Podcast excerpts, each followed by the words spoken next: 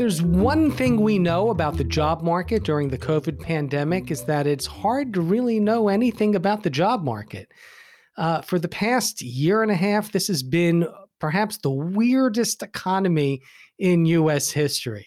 For example, the unemployment rate is actually relatively low, falling from 5.4% to 5.2% in August. And yet, jobless claims are still relatively high. The leisure and hospitality industry is particularly difficult to get a handle on.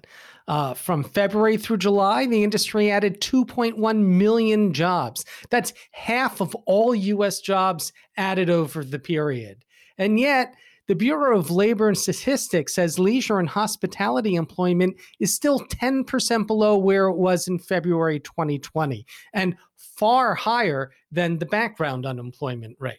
And yet, even with this relatively high level of unemployment in the industry, restaurant owners are loudly complaining about a so called labor shortage as they struggle to staff up in this, I don't know what you want to call it, the pre post pandemic economy. And so, to get a more hands on perspective about what's really happening in the restaurant industry, I look forward to talking with Mark Bucher, a veteran Washington, D.C. area restaurateur.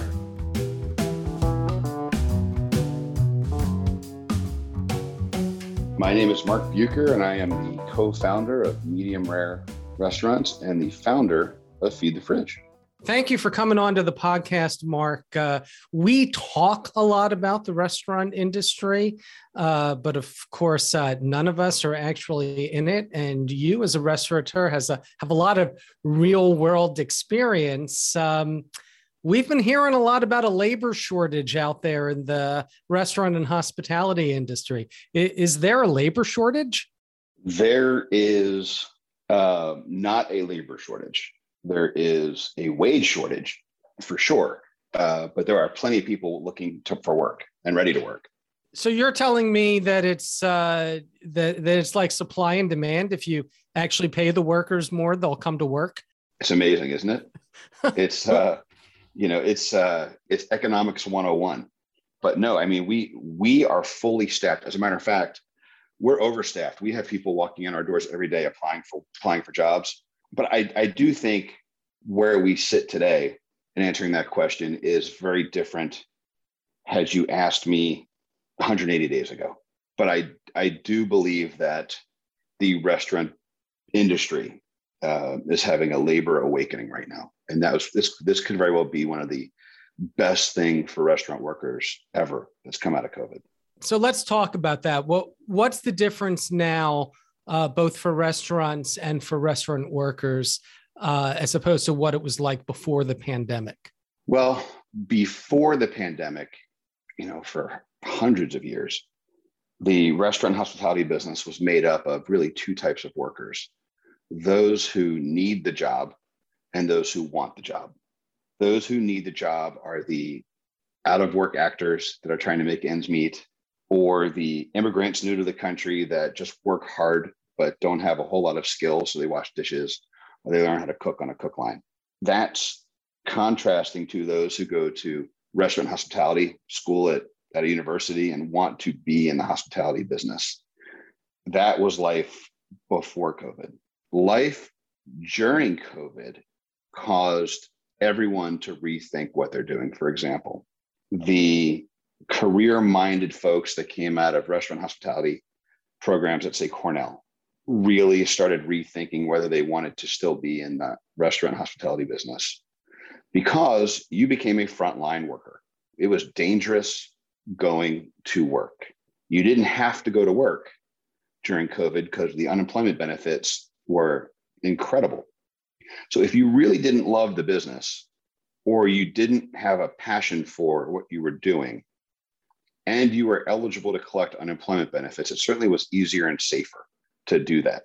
If you weren't eligible to receive unemployment benefits, you had a choice. You either went to work if your restaurant or your hotel was still having you, or you found other work, or you went hungry. That's really what happened. Now, coming out of COVID, those who worked in the business that might have been career minded or even, even hourly workers that were working for $15 an hour decided i don't want to be a frontline worker anymore there's a huge boom on online purchasing and online activity and Amazon and Uber and everyone's hiring all these gig workers to meet this new demand of these for this new distribution channel. And you get to set your own hours, you get to go work there, you make better benefits, it's safer. You get tuition reimbursement, you get better health insurance, you get vision, you get paid time off. It ain't bad. And you don't need the skills because they'll train you. That in itself became the seismic event of the American service industry, notably restaurants. And and so the workers who who were formerly working in a you know in a hot kitchen for minimum wage and few benefits and you know an uncertain schedule because uh, they needed the work, uh, they now have other opportunities. Yeah, I mean, you know, if you had a choice of working in a in a room that's 120 degrees, you can get burned, where you could slip, where there's sharp knives being used to move things, or hot tongs, or hot plates, or hot dishes, or hot pots and pans. And if you had a choice to go work in an air conditioned warehouse or drive in an air conditioned car and go deliver things or bring things or, or coordinate or move things around for a third more wages and you set your own hours, pretty easy choice, I think. Uh, let's talk a little bit about about your own experience. Uh, you, you own how many restaurants? We have three restaurants in the DC metro area, and we have one outpost, so to speak, at Nats Park in DC. And and so between those four locations, uh, how how many people are you hiring? We employ about 220 people on any given day. You're in multiple jurisdictions, then, so there are are multiple minimum wages uh, for your various restaurants. Are you paying minimum wage or are you paying a, above it? You know, that good for you. That's the question nobody asks. And that's the heart of the problem. Um, so th- thanks for asking that. I'm, I'm really glad you did. So if you live in Virginia and you want and you work in Virginia and you are a and you are a minimum wage employee, let's say you you just come let's just use the restaurant as an example. You come and you want a dishwashing job in a restaurant. You have no experience most people in the industry will say, fine, that's, that's a minimum wage job. The minimum wage in Virginia is $7.49 an hour. The minimum wage in Washington, D.C. is $15 an hour. Washington, D.C. is two minutes from Arlington, Virginia, as an example. So if you're working in Arlington, Virginia, and you're a minimum wage employee, why wouldn't you just commute another two minutes by public transportation and go make more than double the wage. So, what we did as an organization from day one is our business, you know, hog, pigs get fed, hogs get slaughtered is the uh, ultimate saying, but our business model has been built and has proved results over the last 12 years paying a DC minimum wage. Me and my business partners made a decision when we opened up our Virginia store that nobody is going to work with us if they don't earn a living wage. We are not going to put somebody through that. So we pay everybody. We, we don't actually we don't pay anybody minimum wage, but our our pay scales start in the sense what we pay off of our our watermark is the DC minimum wage, not the Virginia minimum wage. And as a result, we we've never had a problem hiring in that restaurant. So in your DC restaurant, what's a uh, what's a dishwasher making? So it's interesting. If we were to put two restaurateurs next to each other, me, let's say me and you. Okay. And you're starting out and we're both hiring, we're both interviewing for dishwashers. Dishwasher comes up to you and I and says, I've never done it before, but I'll work really hard, $12 an hour. Or, or let's, let's say DC, $15 an hour. Second dishwasher comes up, says, I got some experience. I'm $18 an hour. Who are you hiring? Well, this is a trick question. Uh, not really.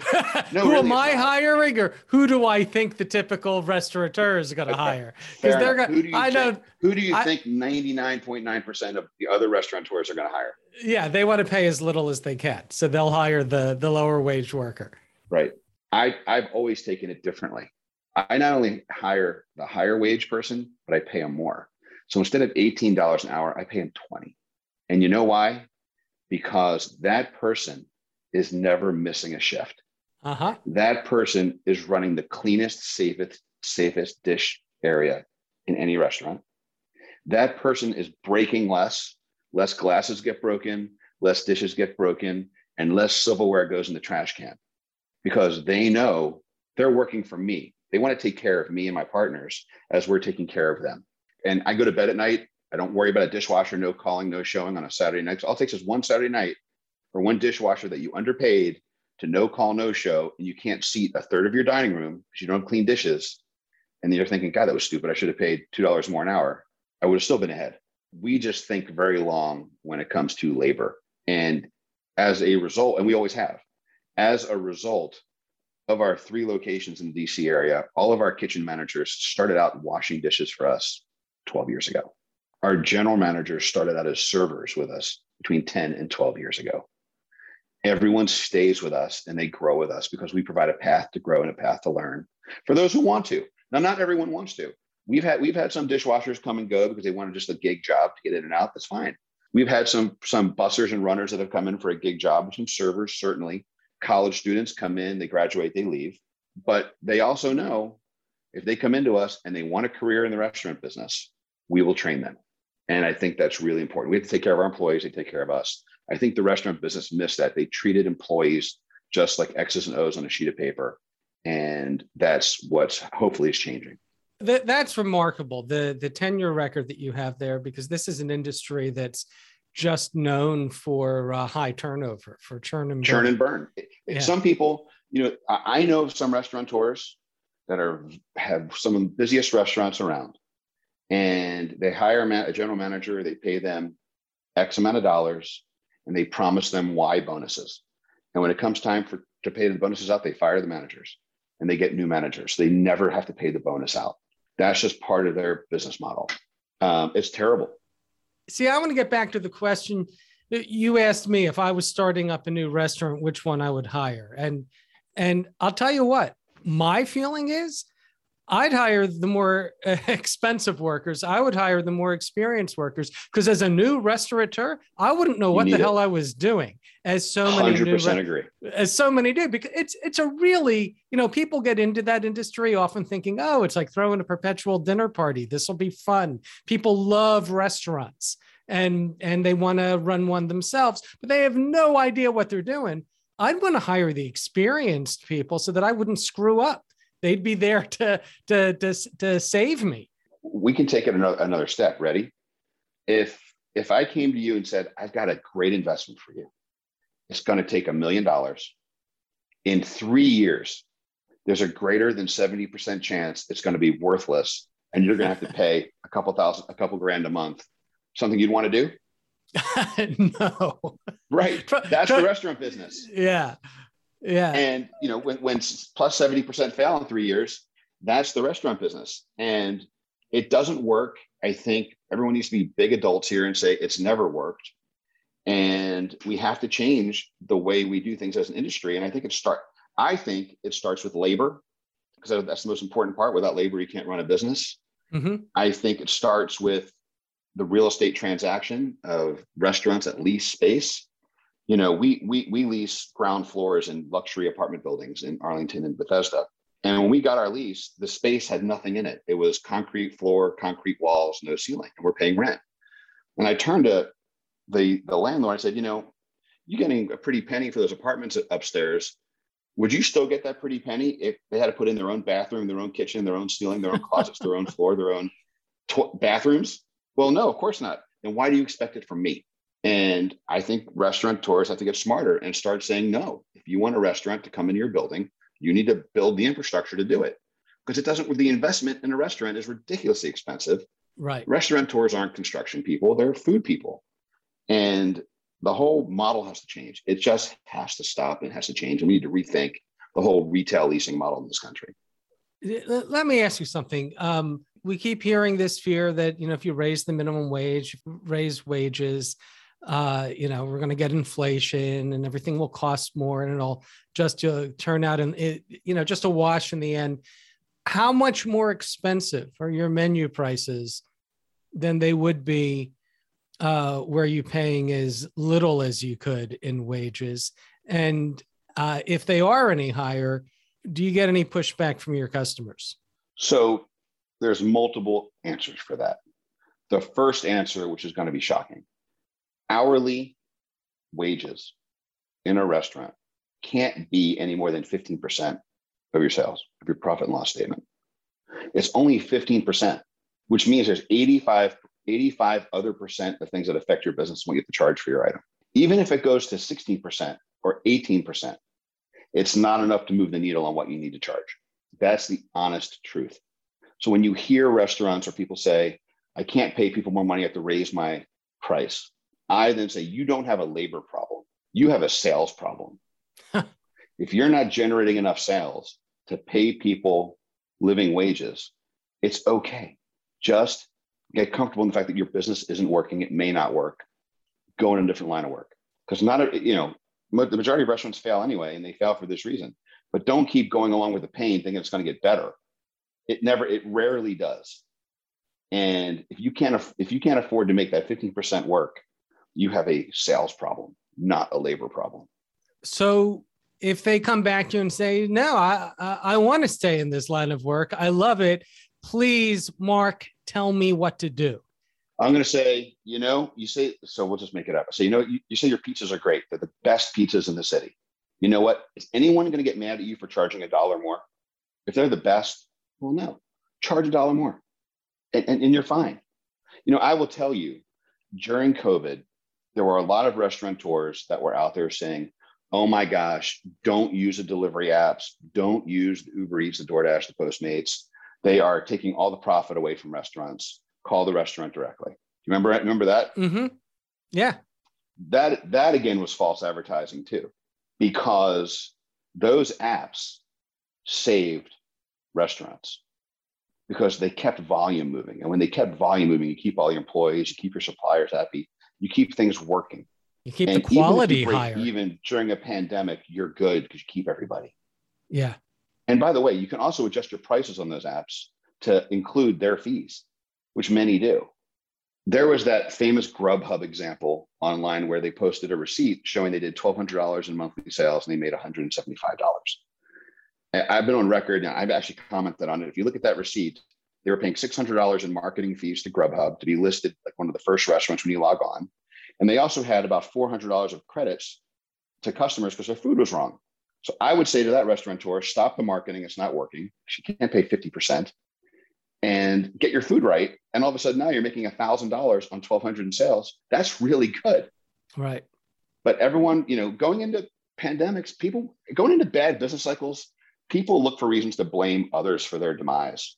And I'm like, you know, we're all grown-ups. If your business isn't working, it's not working. The government's your partner. If you shut a business down, they help you write off a bunch of deductions, move on to something that you're more successful at. I've had restaurants that fail, and it's no fun. It's no fun. You take it personally, but you get through it and you move on. And I think we just need to, some people need to just swallow that medicine and say it just doesn't work for them. So you've uh, run your restaurants in the pre-pandemic era. You got through the during the pandemic. It's now post-pandemic. From all the changes you've seen, what do you think the future is for the restaurant industry and for restaurant workers? Well, I think the restaurant business has changed forever in a few ways. One is in a restaurant like mine, which is a steak restaurant, it used to be when, when you would bring home food from a steak restaurant, you'd bring home a doggy bag. They would take your food off the table, put it in a little container. You would take it home, put it in your refrigerator, and you know eat it as leftovers the next day or give it to the dog. The way food leaves a restaurant now, it has to be ready to eat. So to go food is no longer take home food at the end of a meal. It's got to be a meal that's ready to eat. It's got to present right. It's got to look right. It's got to be cooked right. And it's got to taste right. So everything that goes into that, you need to think through. So for example, fresh made pasta does not travel well. It gets sticky and gummy. So Italian restaurants need to rethink that. Seafood does not travel well. You need to rethink that. You may have a different to-go menu or delivery menu than you do as a dine-in on-premise menu. Pasta, seafood, steak needs, you know, people want steak cooked a certain temperature. Don't order a delivery because it's never going to get to you, right? Because it still cooks in the container when it comes.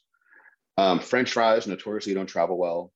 The best things that travel well are the ones that have been doing it for generations, pizza and Chinese food still travel amazingly well. Those guys mastered it before anyone else. But I do think restaurants are going to have two different menus one for to go delivery and one for dine in because not everything moves. And I think some people learn those hard lessons when they didn't have menus that they could translate for the apps. So nobody was buying. So, so I'm hearing from you that takeout is going to continue to be this big part of sales at restaurants in the future. Yeah, I, I, think it's almost like Christmas. When you when people realize they can feed a family of four or six, when the family doesn't agree on something, they get two different cuisines delivered and everyone's happy. That's changed the restaurant business. So the these delivery part, these apps, um, online ordering are going to be a very large part of the future of restaurants. And there's also, you know, there's ghost kitchens out there now where there are restaurants setting up delivery only kitchens with no retail, with no sit down restaurant in them at all. And you can see them. It's a little weird. Like when you go look on DoorDash for your area, you'll see names of restaurants that you never heard of. Because you're usually operating out of the basement or operating out of someone else's kitchen. You'll see that too for a little bit. Um, I don't know if that's going to last forever because I think people still want to feel good about or have a have a, what I call a retail relationship. But those are things that have changed. Now, for restaurant workers, I think the tide has changed. I think they now have leverage. And the good, skilled workers have a ton of leverage. And I think it's good. It's about time. They need to be treated better, paid better. Now, I do need to caveat this.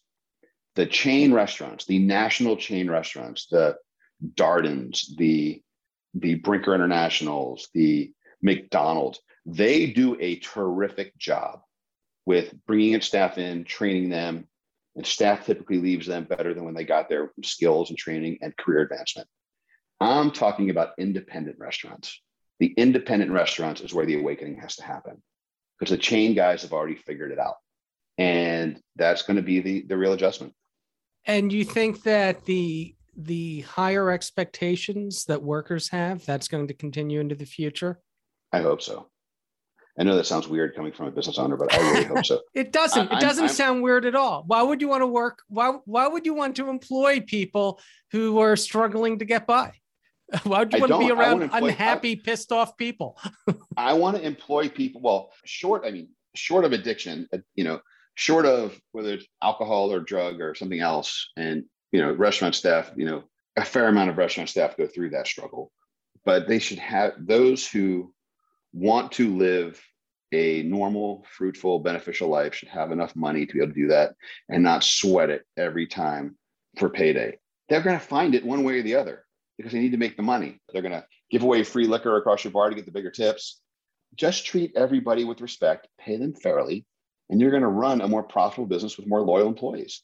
You're not going to have an HR problem. You're not going to have a staffing problem long term, it takes a lot of the risk out of this business, which is a high risk business. If I can, if you came to me and said, Mark, I can take 50% of the risk out of your business, would I do it? Absolutely. Does paying hourly labor 10, 15% more take that risk out of my business? I think so. You know what? It seems like a no-brainer, and in fact, it's not. It's not a new idea. I know there was a study by Cornell, uh, the the School of Hospitality. I think it was from 2015, showing that uh, higher minimum wage reduced turnover and uh, dramatically increased productivity and actually recommending that the restaurant industry should be fighting for a higher minimum wage. Uh, just you know level the playing field at a higher higher rate and the restaurants would do better. I i agree with you. The restaurant lobby has a has a real problem. They have great intentions and the problem is they've got 8,000 different bosses telling them which way to go. For example, 10 years ago, there was a universal mandate to have a smoking ban inside restaurants. Remember this? Oh, yeah. Smoking inside bars or restaurants.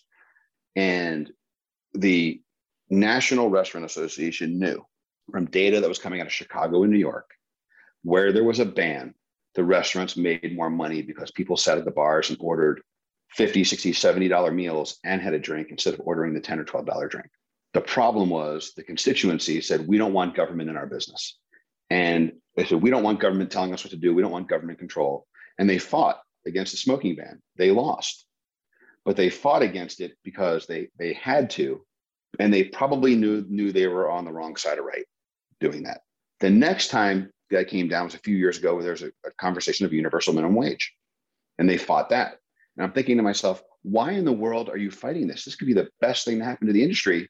Now we have people that want want to work in the industry, we're paying them wages that want they want to stay in the industry. This is the answer. And they again they fought it because they didn't want government involved. Then President Biden standing up at a town hall meeting about a month ago, and a restaurateur stands up and said, Hey, I've got a labor problem. I can't hire people. What are you going to do for me? I remember that. You can't have it both ways. As an industry, you can't tell the government to stay out of your business. Then you can't say, I want you in my business to help me. Right. And and and by the way, the government gave the restaurant business the biggest bailout ever in, in PPP money. In a capitalist society, it's unheard of. They should be saying thank you and take that money and pay your employees more. But I just have a hard time reconciling, you know, that question to the president saying, what are you going to do for me versus anti-government control and engagement up to this point. What do you think th- this all means for the broader economy? The the lessons learned in well, first of all, is the restaurant industry learning this lesson, and uh, are these lessons uh, applicable to the broader economy? I don't know. I think it's too early. I really hope so.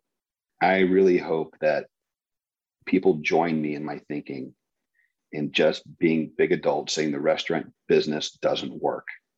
Let's fix it. Let's start building on the strength of labor. Because without labor, we can, without skilled labor, we can't get it done. And there's always gig jobs. You know, there's co- college kids, and there's always you know new immigrants to the country. That's great, but give them opportunity so they have the option to decide whether they want to be in management or have their own restaurant or not. Let them decide don't just treat them as a commodity and you're going to pay the lowest amount of money for a dishwasher. They're all people, they have families to support and they're hard workers. And don't, I, I hate when I see quotes and hearing people say restaurant employees are lazy, they don't want to work. These are the hardest working people on the planet, short of guys laying asphalt in Florida. These are these are the hardest working people on the planet. And no one's going to outwork them. Go spend 10 minutes in a busy kitchen on a Saturday night and that bothers me too. Everyone, it's so hard and it's so dangerous. They deserve better. 15% of your costs, 100% of your success. The people who work well, for you. Well said. Well said. yeah. So I got one final question for you, uh, and I'm asking you this: You are a you're uh, an entrepreneur in an industry with like a 50 to 70 percent failure rate. That is incredibly difficult, not just for folks in the back of the house, but everybody involved. So why do you do this work? I get great, well, I get great joy and satisfaction out of it, but that's not enough. I mean, we make money at it. Um, I've got great business partners. We make a nice living at it. We support our families through it. Are there other ways to make the same or better money with less stress? Yeah, probably. But I have a passion for it. Um, I love creating brands that the public identifies with and families can grow up around. I also like taking human beings and, and, and helping them grow and expand both personally and professionally. I can't do that any other business other than the restaurant business with so many people at one time. There's no bureaucracy. I'm directly in touch and directly in tune with all of my staff. When they have health problems, we're there for them. When they have financial problems, we are there for them. When their families have problems, we are there for them. When they when we want to spot, they ask to be sponsored for citizenship, we are there for them. And that's awfully rewarding work. Well, thanks for talking with us and and keep up on this issue, please. We need we need more uh, people in the restaurant industry speaking truth to power. I promise.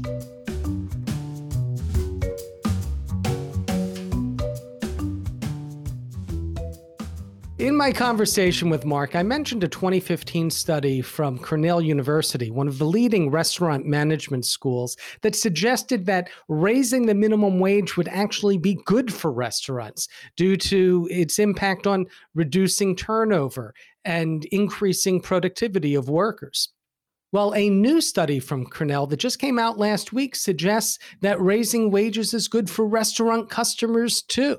Exploiting a natural experiment in California between two neighboring counties, one of which raised the minimum wage and one didn't, the researchers found that customers perceived a much higher quality of service in the restaurants with the higher wage, particularly in terms of the perceived courtesy and friendliness of workers.